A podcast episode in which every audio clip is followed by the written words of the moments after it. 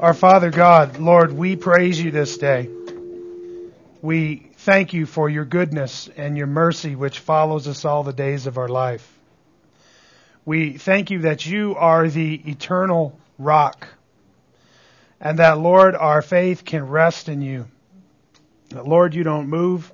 You don't change. Your sovereign, almighty power is in control of all things. That, Lord, even our very life and breath is in your hands.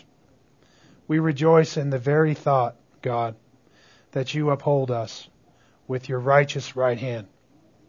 And that, Lord, through our Lord Jesus, you have accepted us into your family and made us children. That, Lord, you've washed our sins away and given us eternal life in Christ. What glories await us even as we wait for Jesus to return and deliver us from the wrath to come. Oh Lord, our hope is firmly fixed on that day when He will come in blazing fire with His powerful angels. And He will come and conquer evil and sin forever. And He will wipe away all of our tears. And our hope will be realized. Oh Lord, we look to that day with great joy and with eager anticipation. And Lord, with uh, uh, hearts that are ready to serve and to uh, tell others about your goodness. And so, Lord, we thank you for the privilege that we have today to gather and to uh, hear your word proclaimed. May it root deeply in our hearts. And God, may it change our lives even today. May we live by the power of your Spirit. May we walk in your love and joy and peace. May we truly realize all that you are to us. We honor you and we praise you because of Jesus' holy cross. Amen. Okay. So, before I started, I wanted to uh, tell you a couple of resources that I use to study uh, for the class. And uh, the reason for that is I just kind of want you to learn um, how I prepare. And uh, so I'm reading a commentary by Leon Morris, who was a professor in Australian Bible College. And uh, this is the kind of thing I do when I study. I read through commentaries and I listen to what wise men have said about the scriptures even as I continue to read through the scripture again and again and again. I have read the chapter, 1 Thessalonians 1, more times than I can count on both hands and feet just this week alone. And I, as I am memorizing the text and the context of those lessons, I then am also searching for uh, expanded revelation in various places.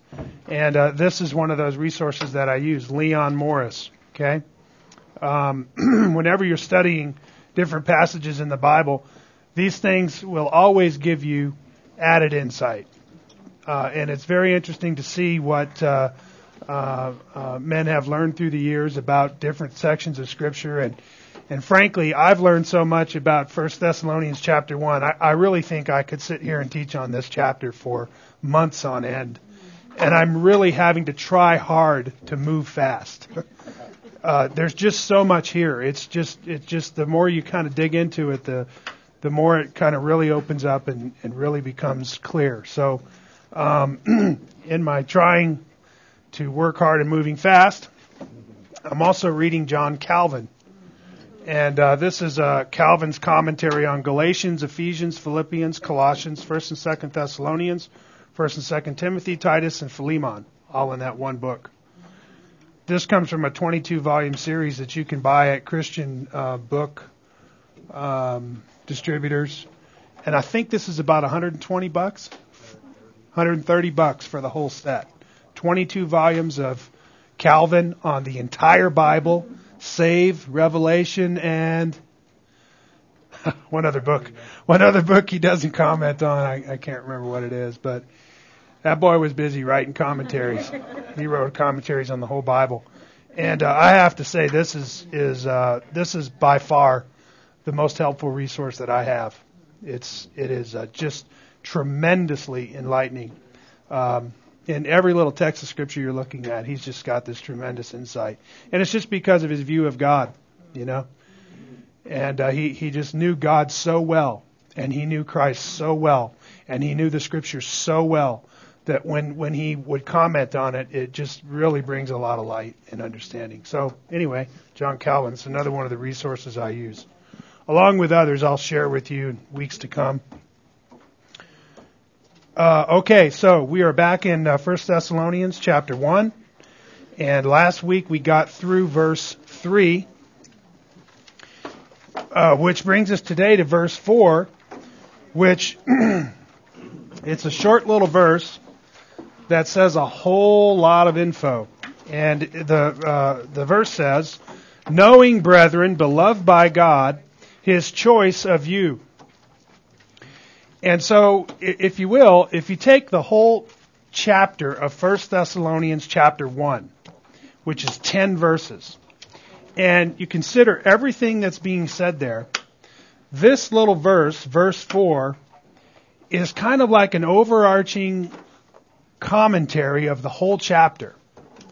Because what Paul is doing in writing to these Thessalonians and commending them for their faith he, he really is commending them for the things that God has done in them and through them because of salvation and because he came through preaching the gospel and because God was well pleased to move in their hearts in power and conviction and bring them to a saving knowledge of Christ and convert them and give them new birth in Christ so that they became born again Christians and begin to live this glorious Christian life. This whole chapter, he's writing about the things that God has done in them. Well, in verses 1 through 3, he kind of gives a little bit of evidence that they're true Christians. They actually had received the faith, uh, the faith. If you will, look with me at, at 1 Thessalonians chapter 1, verse 1 through 3. He says, Paul, uh, Silas, and Timothy to the church of the Thessalonians. Remember how I told you that that little word church is means the called out ones. These are the ones that God called out. The ones, the individuals who God called out of the world into the assembly of the church. And that, if you will, they are a real church, a true church. Okay? Paul's going to go on in the whole first chapter to kind of describe the evidence that's there in their life that's showing forth this idea that they are a true church, that they are really the church of God. Because the, very next thing he says in verse 1 is that they are in God the Father and the Lord Jesus Christ. And he's describing this union, this supernatural union that every Christian has with God the Father and with Christ, and that these Thessalonians possess that union with Christ. And of course, we spend a lot of time talking about that. But look what he goes on to say. In verse 2, he's thanking God for what the power of the gospel is working in their life. And he says that they have a, uh, that, uh, he, he's thanking God and making mention of them in their prayers because in verse 3 he says that they have a working faith, a laboring love, and a steadfast hope in the Lord Jesus Christ and in the presence of God. And so he's describing the nature of their saving faith. That it's a faith that's working, it's a, it's a, it's a love that's, that's laboring, and that it's a hope that's fixed eagerly on the Lord Jesus Christ. And here again is more evidence that they're Christians that they're a church, that the reality of the Spirit of God living in them is being borne out by who they are and what they do. Amen? You see that? And so he kind of he kind of makes those first opening statements and then he makes this statement in verse 4. Knowing, brethren, his choice of you. You see what Paul's saying? He says, I look at your life and there's something I know. I know that God has chosen you. How do I know that? Let me go on for the next five verses and tell you how I know that. Okay? As if the first three weren't enough. They certainly were. Um, but look what he goes on to say. He says, I know you brothers who are loved by God, that you've been chosen by God. Here's how I know. For our gospel did not come to you in word only, but also in power and in the Holy Spirit with full conviction, just as you know what kind of men we proved to be among you for your sake. And you also became imitators of us and of the Lord, and having received the word in much tribulation with the joy of the Holy Spirit, so that you became an example to all the believers in Macedonia and Achaia. For the word of the Lord has sounded forth from you, not only in Macedonia and Achaia, but also in every place your faith toward God has gone forth, so that we have no need to say anything. For they themselves report about us what kind of a reception we had with you, and how you turned to God from idols to serve a living and true God, and to wait for his Son from heaven, whom he raised from the dead, that is Jesus, who rescues us from the wrath to come. And so here's Paul saying, he's, in verses 5 through 10, he's commenting on verse 4. And he's saying, here's how I know that you are brethren loved by God and chosen by God. You see that? Now, I want you to think about this context of this. This is a proud, arrogant Pharisee speaking of his great devoted love for Gentiles who've been chosen by God. Hmm. Imagine that. Hmm. You with me? If you know anything about first century Judaism and Phariseeism, that is a marvelous and amazing thing to consider. Okay? But nevertheless, it was the reality. These were Paul's Gentile brethren who were beloved and chosen by God. You understand? Mm-hmm. You see, to the Pharisee, who are the chosen? The Jews. And they're chosen why? They're born of Abraham. Right? They're a Jew. you get it? And, and so was Judaism, right? For some 1500 years, approximately. Until along came the Lord Jesus Christ and brought the gospel down from heaven and made it clear to everybody, right? That he was the Savior of all men, of every tribe and language and nation and people, all kinds of men, from every corner of the earth. Amen? And so went forth the apostles with this gospel even to the Gentiles. And what is just the most striking and amazing thing? That God chose the proudest, the proudest, most personally self-righteous Pharisee on the planet to take that message to those Gentile dogs. Are you with me? That's how they used to refer to Gentiles. They were the dogs, right? And uh, and so these these words that Paul says here, these are amazing words. You know what they show? They show Paul's own conversion. Imagine the work that God had done in Paul's heart that he would now call these Gentiles, right? These idol, pagan, idol worshiping Gentiles from this base city of Thessalonica. Paul would call them his brethren beloved by God and chosen by God. Isn't that amazing? Well, so then he goes on in these following verses and he comments then on on their election. But let's focus just for a minute on what Paul is really saying here. He says first that knowing brethren, beloved by God. And so here he comments on the fact that they are loved by God. The word knowing here is understood in the sense of seeing or perceiving, uh, and and points to the phrase "His choice of you." So it kind of flows like this: Paul says these things about you, and then he says, knowing, brethren beloved by God. You see, that's a little clause in between. His choice of you. So what does Paul know? His choice of you. Knowing God has elected you. That's what the knowing focuses on. The brethren beloved by God is a little intermediary literary clause that's describing also who they are. Okay? But the knowing, get this, is focused on his choice of you, or in some translations, his election of you. It reveals Paul's assurance of the divine election of the Thessalonian believers. Because of the evidence presented in verses 1 through 3 and also in verses 5 through 10, Paul is convinced that God has chosen them unto salvation, being witnessed by the amazing fruit born in their lives through the gospel. Now you remember what a testimony these Thessalonians are. Paul had only been there for four short weeks and established this church.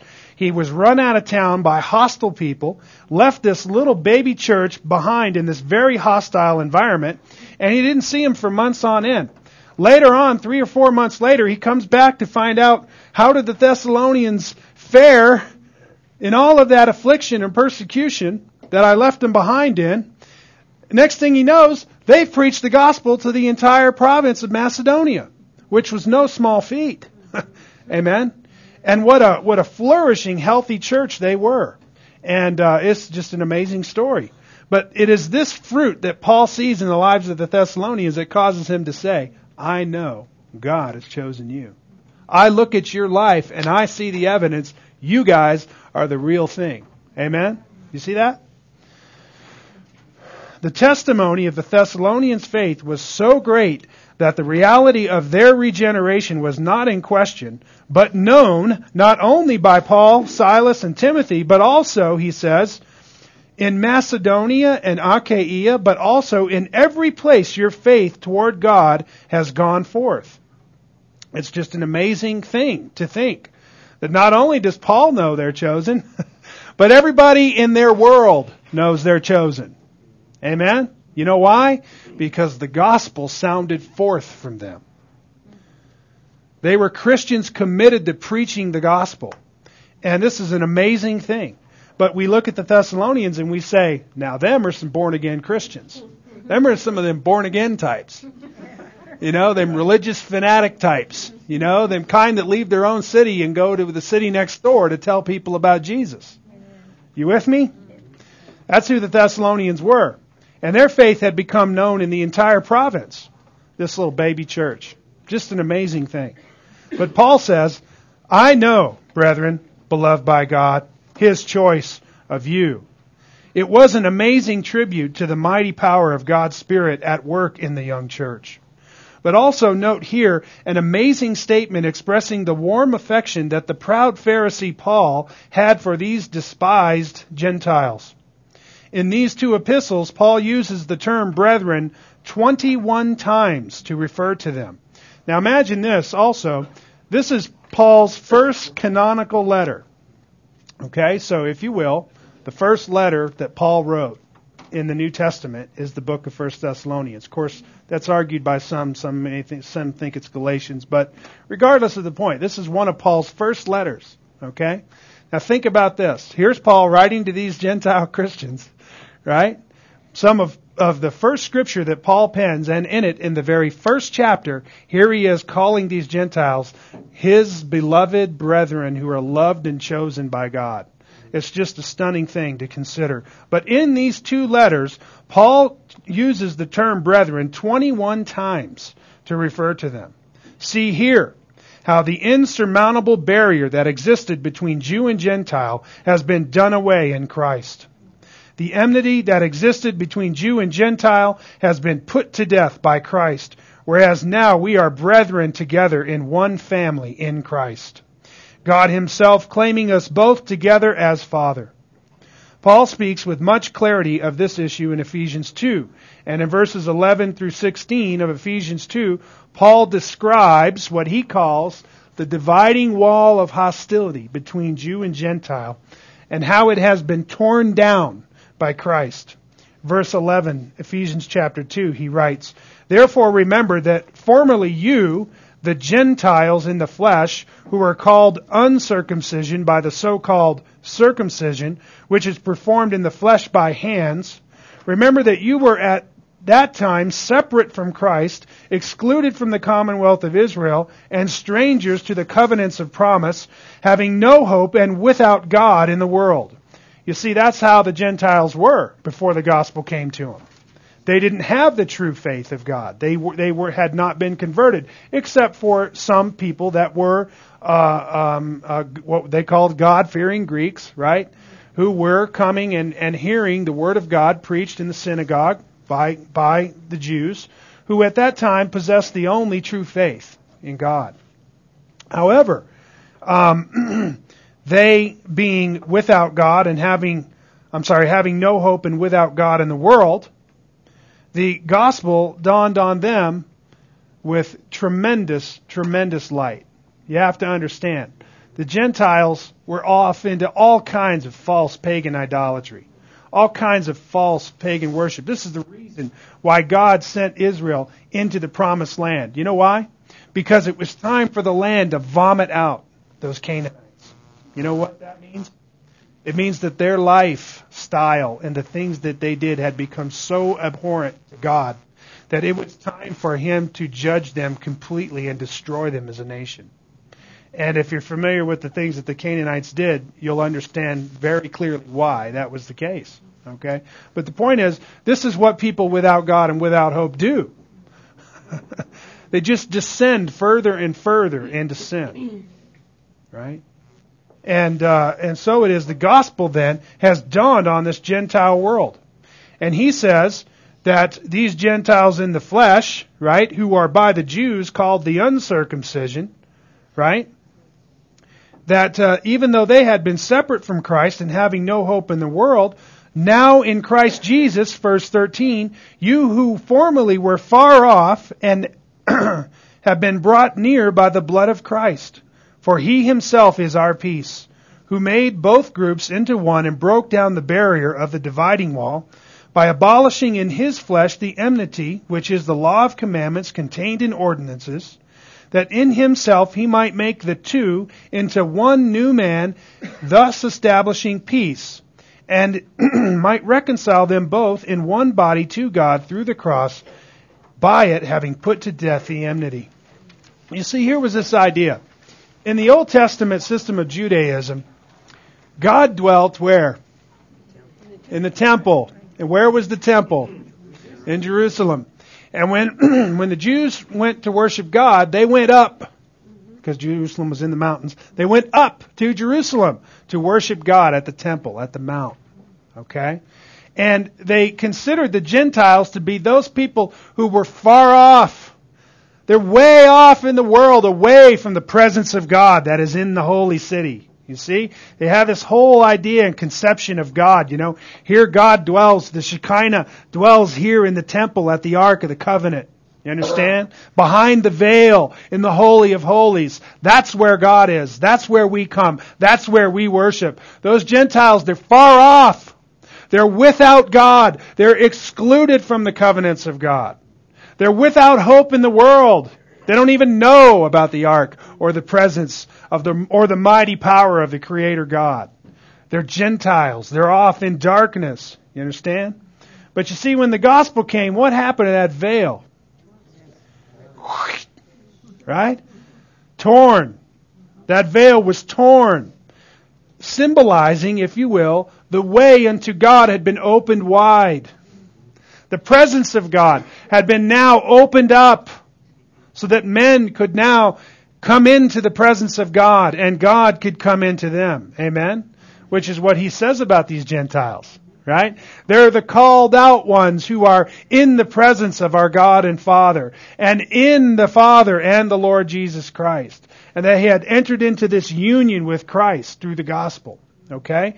And so when that happened, God took that hostility between the Jews and the Gentiles and he demolished it, which is symbolized in the tearing of the veil. You understand? The old system of Judaism has been fulfilled and has come to fruition now in the cross at Calvary. Okay? And the dividing wall between Jew and Gentile has been torn down.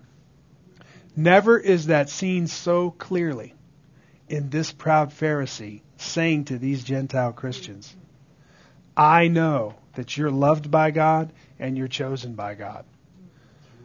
Okay? That shows the fruit of, of God's work in Paul's heart.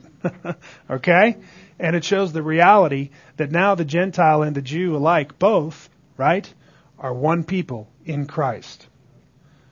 That God has united both Jew and Gentile in Christ. Okay?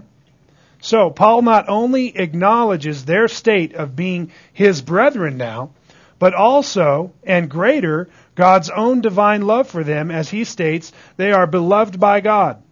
What more reassuring and comforting words could be spoken to anyone that they are beloved by God? Amen? Amen. You understand? But this isn't just some, you know, fleeting statement that Paul would say that you're beloved by God. Family, this statement has a basis. It has a reality. Right? Now, let me ask you a question. Why is it that the Thessalonians are loved by God? God chose them in Christ. Amen. And it is because of the merit of Christ and their faith in Him that they have now entered into the beloved and have been accepted in the beloved. Amen. And of course, all of that is the result of God's choosing them. Amen. But nevertheless, the fact remains. They are loved by God because of an objective reality. And what is that reality? The cross. The cross of Christ by which they have been included in the favor of God. Amen? And so is the gospel message. This is what we call men to do. Believe on the Lord Jesus Christ and you will be saved. Amen? And to all who received him, he gave the right to become the children of God. Amen? And we say to people, we invite them to come and to believe and to be what? Loved by God. Not judged by God, not headed for eternal wrath, but to come into the favor of God, have your sins forgiven, and be delivered from the wrath to come through what Christ has done. Amen? And, and so it is. These Gentile Thessalonian Christians are the beloved of God. And these are very reassuring words. You know, I think it's, it's something that is profoundly evident in the life of every individual Christian that they know that they are loved by God. You understand? This also is the stamp that's stamped on your forehead if you are in Christ. Are you with me? Loved by God. I tell people all the time. You know, one of my favorite verses of scripture is Romans 8:28. Can somebody quote that?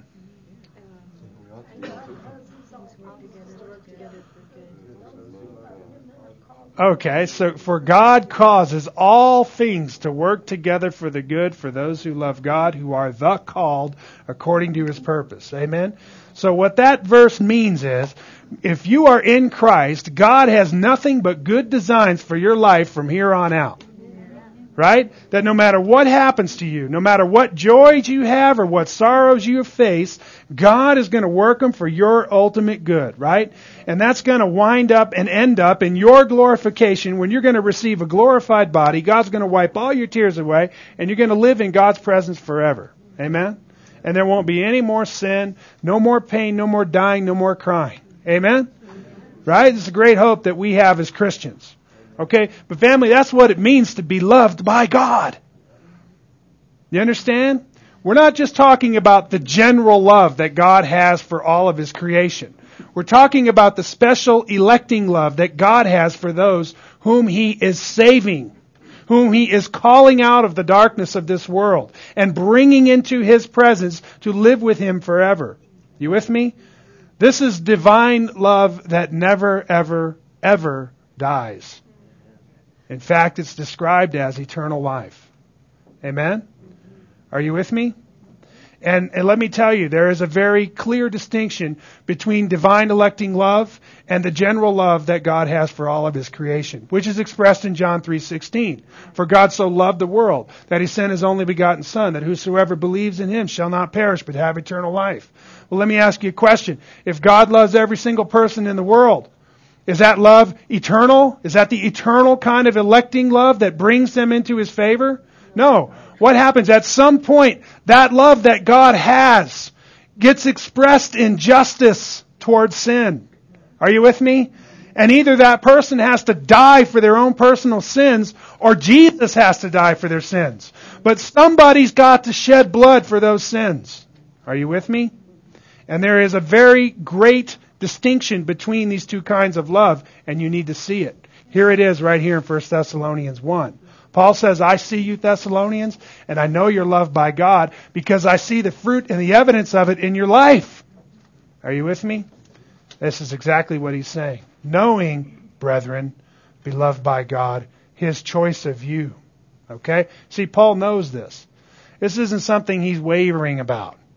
This isn't something he's scratching his head saying, hmm, I wonder about those Thessalonians, whether they're really saved or not.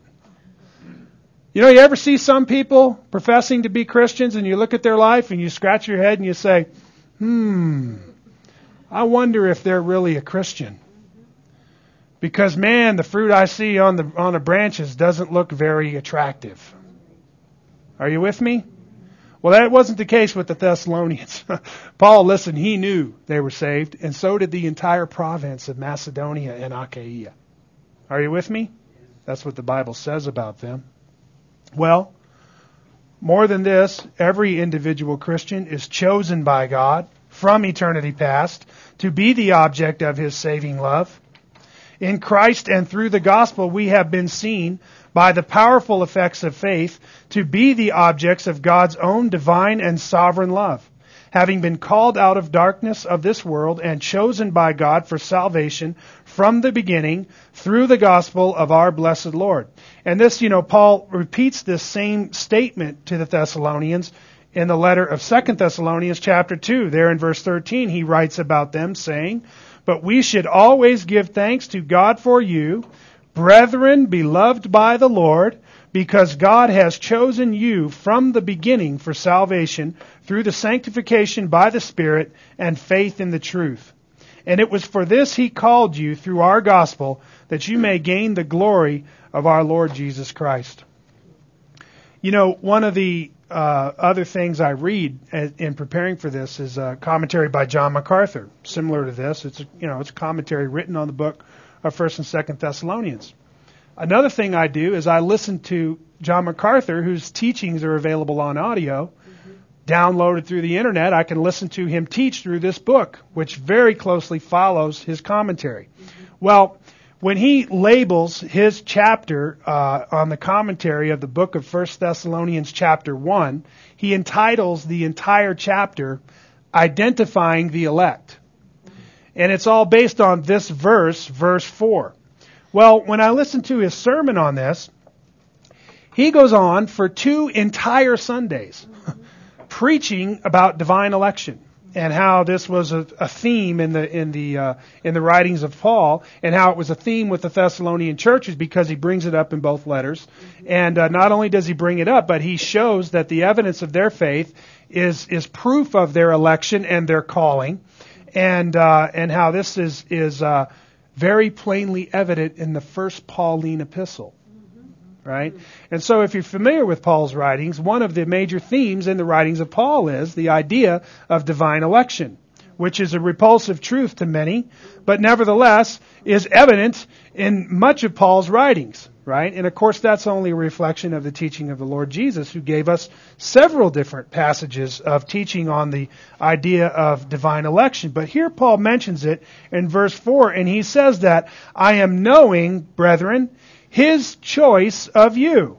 What's he saying? He says, I know God chose you. That's what Paul's saying. Are you with me? He didn't say, I know you chose God. Are you with me? He doesn't come along and pat them on the back and say, now you Thessalonians were so wise. You know, you were so smart and witty as to trust in the Lord Jesus Christ.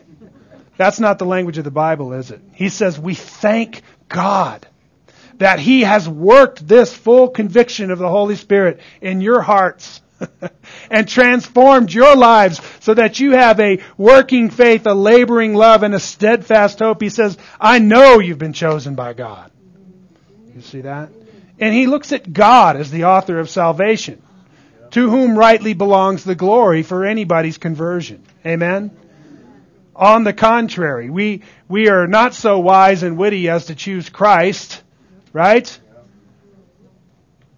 But when the gospel comes to us with full conviction, we realize the desperate state that we're in. And we realize how undeserving of God's grace we are. Amen? And we say together with all the elect church, Oh, God's grace is so sweet that He would forgive me. Why would God choose me? Amen? I am the last one in line who God ought to choose. If you only knew the sin in my life. Amen? And so it is that every Christian has this broken, contrite spirit of repentance that's been granted to them by God, right? Which is the very vehicle that God uses to open their eyes and show them the reality of what He is doing in Christ. This we call in the Bible divine election. There's a point in time when what God has done from the beginning in eternity past comes to fruition in time and space. Okay? That thing in time and space we call conversion, right? But conversion is something that happens by the power of God's Spirit as He works it in the life of the person whom He has elected. Are you with me? This is what divine election is. But in these Thessalonians, there is no common marks of God's power upon this infant church. Indeed, they had a working faith, a laboring love, coupled with a steadfast hope fixed surely on the coming of our Lord in glory. Their salvation was obvious, but consider that Paul does not commend their wisdom in choosing to follow Christ, but rather thanks God for their faith. This is because saving faith is granted by God, bequeathed to those whom he chooses to save, which is an act of His free grace and not a human response to the gospel, but rather a supernatural working of the Spirit of God, effectually calling those whom He has predestined before time began. That's a mouthful. Paul here points to God as the primary source of their saving faith. G.K. Beale states this so clearly. He writes, the main point of verses 1, 4, and 5 must not be lost from sight. The primary point of thanksgiving in 1, 2, and 3 continues on into 1, 4, and 5. Recognition of the evidence of one's election is the ground from which thanks to God swells up, since God is the one who elects and ultimately inspires good works in people. Philippians 2:13. He, not they, is the one deserving to be thanked. And so it is, Christians are chosen by God. Divine election is a constant theme in Paul's epistles. And so I listed out several references there where divine election is a theme in Paul's writing, including a lengthy discourse in the book of Romans, chapters 8 through 11. So if you're new to this concept that Christians are chosen by God, I want to point you to Romans chapters 8 through 11 where Paul, for four chapters, is expounding technically on how election works and how it happens in time and space. And he describes, using many different examples and word pictures there, um, uh, the, the idea that Christians are predestined, foreknown, and elected by God. And so, if you will, the high point of that in Romans 8, 28 through 34 reads like this. And we know that God causes all things to work together for good to those who love God, to those who are called according to his purpose. For whom he foreknew, he also predestined to be conformed to the image of his Son, that he might be the firstborn among many brethren. And whom he predestined, these he also called. And whom he called, these he also justified. And whom he justified, these he also glorified. What then shall we say to these things? If God is for us, who can be against us? He who did not spare his own son, but delivered him up for us all, how will he not also with him freely give us all things? Who will bring a charge against God's elect? God is the one who justifies. And of course there Paul is saying, look, you Romans, you're saved because God has foreknown and predestined you. And let me tell you, he called you in time and space and you came to believe. And when you came to believe, you were justified in the name of the Lord Jesus Christ. And because of these workings of God's Spirit, you're ultimately going to be glorified. You're going to be brought into that place where you'll never sin again, where this body will put on the imperishable and we will become immortal and never again be subject to sin or death. Amen? And that's the great hope of the Christian. But why does that happen to us? It happens because God has chosen to redeem a people from this world, to live with Him forever in His presence. We call it redemption. It's God's plan and purpose from before He ever created the world. You understand? Jesus was slain from the foundation of the world.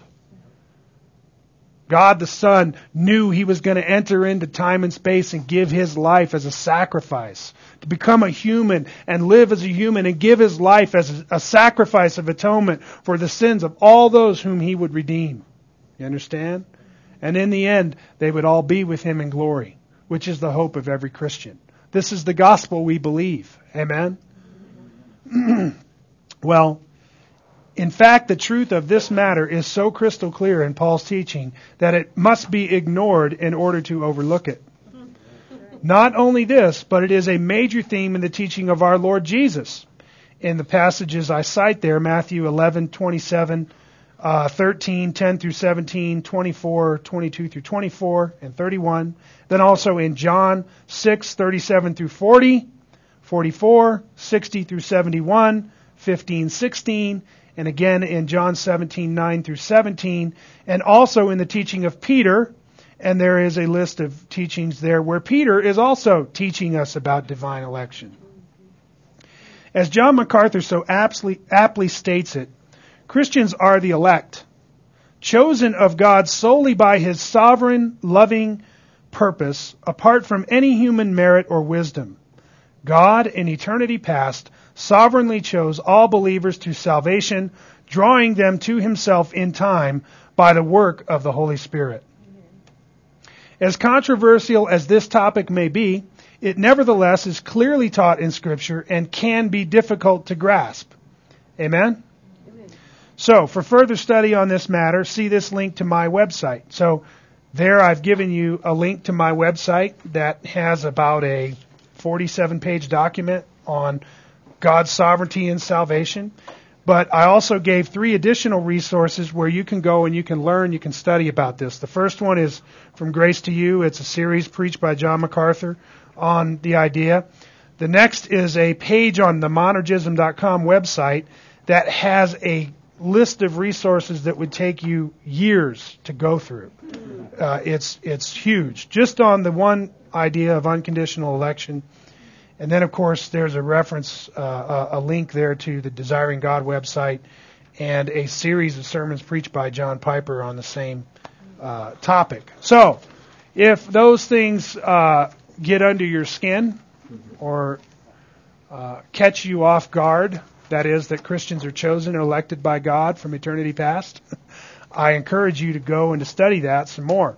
And if you have questions, my email address is at the bottom of every page, and I would be more than happy to try to help you see this clearly taught in the Bible.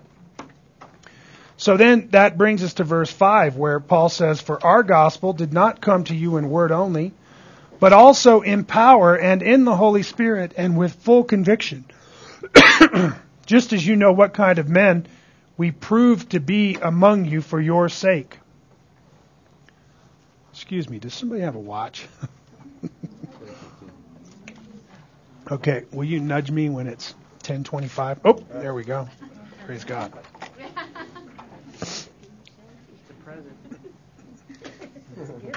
Verse 5.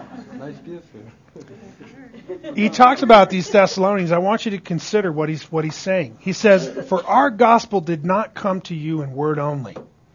You know, we didn't just come through preaching the gospel. Alright? But what happened was when we got there and we preached the gospel to you Thessalonians, you people got saved. That's what he's saying. You people got saved. How does he word that? But also in power, in the Holy Spirit, and with full conviction. Right? in other words, the power of God was with the gospel to convert those Thessalonians. Right? This is what Paul is saying. He goes on here to give reasons for his knowledge of their election, as he stated in verse 4, knowing, brethren, his choice of you. How do I know you were chosen by God, says Paul? Our gospel came in not only in word, but in power and in full conviction of the Holy Spirit. That's how I know. I saw the evidence of God's power in your life when I preached the gospel to you and you got saved. Right? Some people cry a bucket of tears. I cried a bucket of tears when I got saved. I kid you not. I cried for four months when I got saved. If you're around in my house at that time, you know what I'm talking about. And, you know, the Spirit of God brings the gospel with power when God wants to save somebody. You understand what I'm saying? And I don't care how proud of a Pharisee you are and how tall your horse is. Right? But When God's ready to knock you off your high horse, Right? That's exactly what he does. And of course, I'm referring there to the conversion of the Apostle Paul. Right? Here he is on his way to go kill Christians. Next thing he knows, he's on his knees crying and begging for mercy from Jesus. You with me? And, and that's how conversion comes. That's how, when God wants to save, let me tell you something, it comes in power and with full conviction of the Holy Spirit. Amen? And He breaks he breaks that sinful will that we have and He humbles us. And He gives us a gentleness to surrender to His will. Amen? He gives us a meekness. He gives us a broken and a contrite spirit that's broken over our sin, that mourns over our sin. Amen? And freely receives His mercy. Their conversion was real and everyone knew it because it was plainly evident by the powerful transformation it had wrought in their lives. When the gospel came to Thessalonica, these people were radically changed from their sinful pagan idolatry to a holy life of worship unto the true God. You understand? These people got saved out of idolatry. They were worshiping idols one day, and the next day they're worshiping the true and living God. Okay? Paul says, I know you Thessalonians are saved. I saw the power of God change you. I saw it radically transform your, your whole system of thought. I saw you change from polytheists to monotheists. I saw you begin to bow your knee to the holy God of heaven. He knew they were saved. Note here the convergence of word and spirit. You ever heard those terms before? He says, listen, the gospel did not only come in word. It didn't come in word only, but with power and full conviction of the Holy Spirit. Amen? It wasn't just a dead letter, right? But when this, when this gospel came to these Thessalonians, man, it gave them new life. It lit up their eyes. It convicted their hearts, right? Notice here the convergence of word and spirit. The gospel must come by word. It must. The gospel is a word. Amen? Jesus is the living word who came down from heaven to show God to us. Amen? He's the manifestation of God. He is the image of the invisible God. Amen? He's a word. He's a communication from God of who God is and what God does. Amen? But it doesn't only come in word. When somebody gets saved, listen, it comes in power. And that power is what the Holy Spirit does when He applies redemption to the believer. Amen? You with me?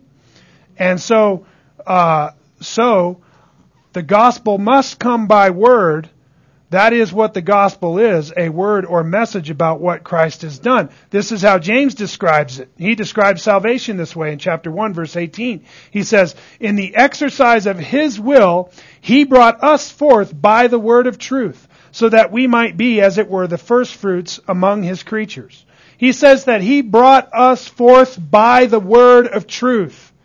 How is it that you became a Christian? What makes you a Christian? What, what is it that, that, that, that makes you one together with the family of God? Is it not the word of the gospel of the good news of our Lord Jesus Christ? Amen? I mean, that is the theme of who we are. we are those who have been called out by this word and saved and beloved of God and brought into his favor and given eternal life. Amen? All of that through the word of the gospel. Right? Jesus says, He who believes in me has passed from death unto life. Amen. What did we believe? We believed in the Lord Jesus Christ and in all that He is. Amen. It's that word of truth that brought us forth. You see, the gospel has power to call out the elect of God. So that when the gospel goes forth, let me tell you, all the elect will be saved. Every one of them. Every last one of them. And Jesus said this very clearly. He said, All that the Father gives to me, what? Will come to me. Amen? You with me? And so the point is, is that when this gospel goes forth, we are born by this word of truth. The gospel must come in word. That's what it is. Family, people get saved by believing the gospel. Are you with me? There's no other way to be saved. This is what it means to be saved, to believe the gospel. Okay? So you wonder about pygmies in Africa, right? Can they be saved if they don't hear the gospel? Well, let me tell you, that's why you need to get on your horse and head for Borneo, not Africa, because pygmies are in Borneo. uh, family, the gospel is what saves people. Okay? We've been given the gospel and we've been given a charge to take it to the world. Could it be any more clear? Go into all the world and preach the gospel to every creature, is the words of our Lord Jesus Christ. Amen? And so if we really have a heart to see people get saved, right? Let's get on the next boat for Borneo. Are you with me? That's what these Thessalonians did. Man, these guys heard the gospel. You know what Paul says? You became imitators of us. Paul and Silas and Timothy, right? Town to town with a boot in their rear end, right? And the Thessalonians, listen, they became just like them. They went out and they preached that gospel, man. They knew what the joy of salvation was and they wanted to share it. Amen? And, and family, I pray for my own life and my own heart, just like I pray for your own life and your own heart, that this letter to the Thessalonians impacts me. And it changes me. And it puts the gospel in my mouth. And it gives me a new purpose and a, new, a renewed meaning in my life in Christ. Amen? I'm longing for it. I'm, I'm hoping uh, that God will do this work in me. What are we so afraid of? Why shut we our mouths? Are you with me? Well, the gospel by itself, without the powerful work of regeneration by God, is nothing but words. But when it is combined with the full conviction that comes from the Holy Spirit, the result is new birth and transformed lives. This is God's power in converting his elect. As he writes in Titus chapter 3 verse 5, he says, He saved us not on the basis of deeds which we have done in righteousness, but according to his mercy and by the washing of regeneration and renewing by the Holy Spirit. Now, how did God save us? By the washing of regeneration and renewing by the Holy Spirit. That's how God saves us. That's how God applies redemption to the elect. By the washing of regeneration. By the new birth. Right? Or Peter writes in chapter 1, verse 3, he says, Blessed be the God and Father of our Lord Jesus Christ, who according to his great mercy has what? Caused us to be born again to a living hope through the resurrection of Jesus Christ from the dead. Or Ezekiel prophesies of this new covenant in chapter 36 verses 26 and following. He says, Moreover, I will give you a new heart, and I will put a new spirit within you, and I will remove the heart of stone from your flesh and give you a heart of flesh. Listen to what God says here. He says, I will put my spirit within you and cause you to walk in my statutes, and you will be careful to observe my ordinances. That's what God does in the new covenant. He comes in the Holy Spirit with full conviction and with power, and He changes the heart. He takes out that heart of stone that I had and he gives me a heart of flesh. A heart that's humble and surrendered to his will, who loves him and wants to do his will. Amen? And he writes his love on our hearts. And he changes us by causing us to delight in him. Amen? Changes us from the inside out. Well, this conviction is a powerful work of God's Spirit whereby He causes sorrow over sin and a longing for reconciliation to God, which results in repentance from that sin which caused the sorrow, and faith in the life and death of Christ, the only thing that can reconcile us to God. You see, this is what the Holy Spirit does. He brings a sorrow in our heart over sin. This is what the conviction, the full conviction of the Holy Spirit is. We're convicted by our sins. We see God's holiness. We see our sin. We realize the chasm that is between us and Him. Who He says the chasm exists. He says we are at enmity with Him. He says He has shut us out of the garden. He says He has banished us from His presence. He says we are alienated from Him by our sins. Amen? Are you, you understanding? And when we see that, there's a conviction by the Holy Spirit that says, oh, I sinned against the holy God. I sinned against the creator of the world. I've sinned against my Father who made me and brought me forth. I've sinned against the loving Lord Jesus, gentle Jesus, meek and mild. I've made a mockery of his love. All my days I've ignored his commandments. I've broken his laws. I've profaned his name. And He brings a conviction to our hearts by the Spirit's power. And then He grants us a broken heart of repentance. Turns us around on the road of life from our pride, our arrogance, our self righteousness. And He gives us a righteousness that comes from Christ, that we must depend on. The only place we can get it is from Him. Amen. Family, if you had to pay the penalty for your sins, you'd die forever. But if you let Jesus pay your fine, you'll live forever. You won't have to die. Amen. And this is what God shows us when the Holy Spirit comes in power and the gospel is preached and He illumines the mind and we see this great chasm between us and God. And God is saying, Christ, Christ has come and provided the way for you to be reconciled to me, to have your sins forgiven, for you to be washed, and for you to live forever.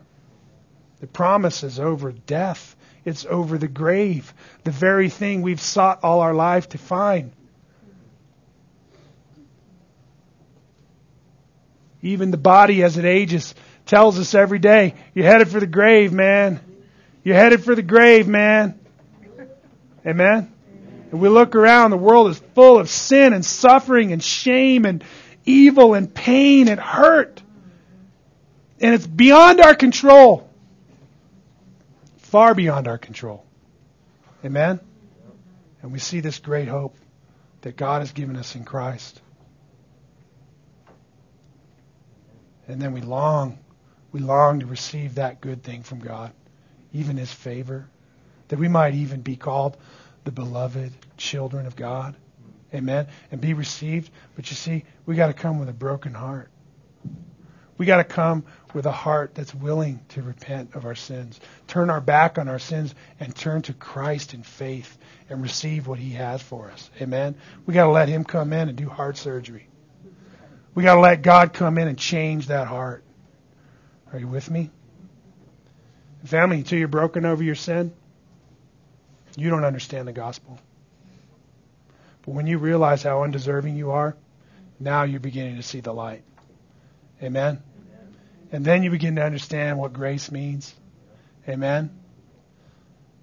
That's conviction of the Holy Spirit. This repentance and faith is the divine power of God, which He works by His Spirit in the conversion of every true Christian. True repentance and faith are the marks of salvation clearly evident in the Thessalonians.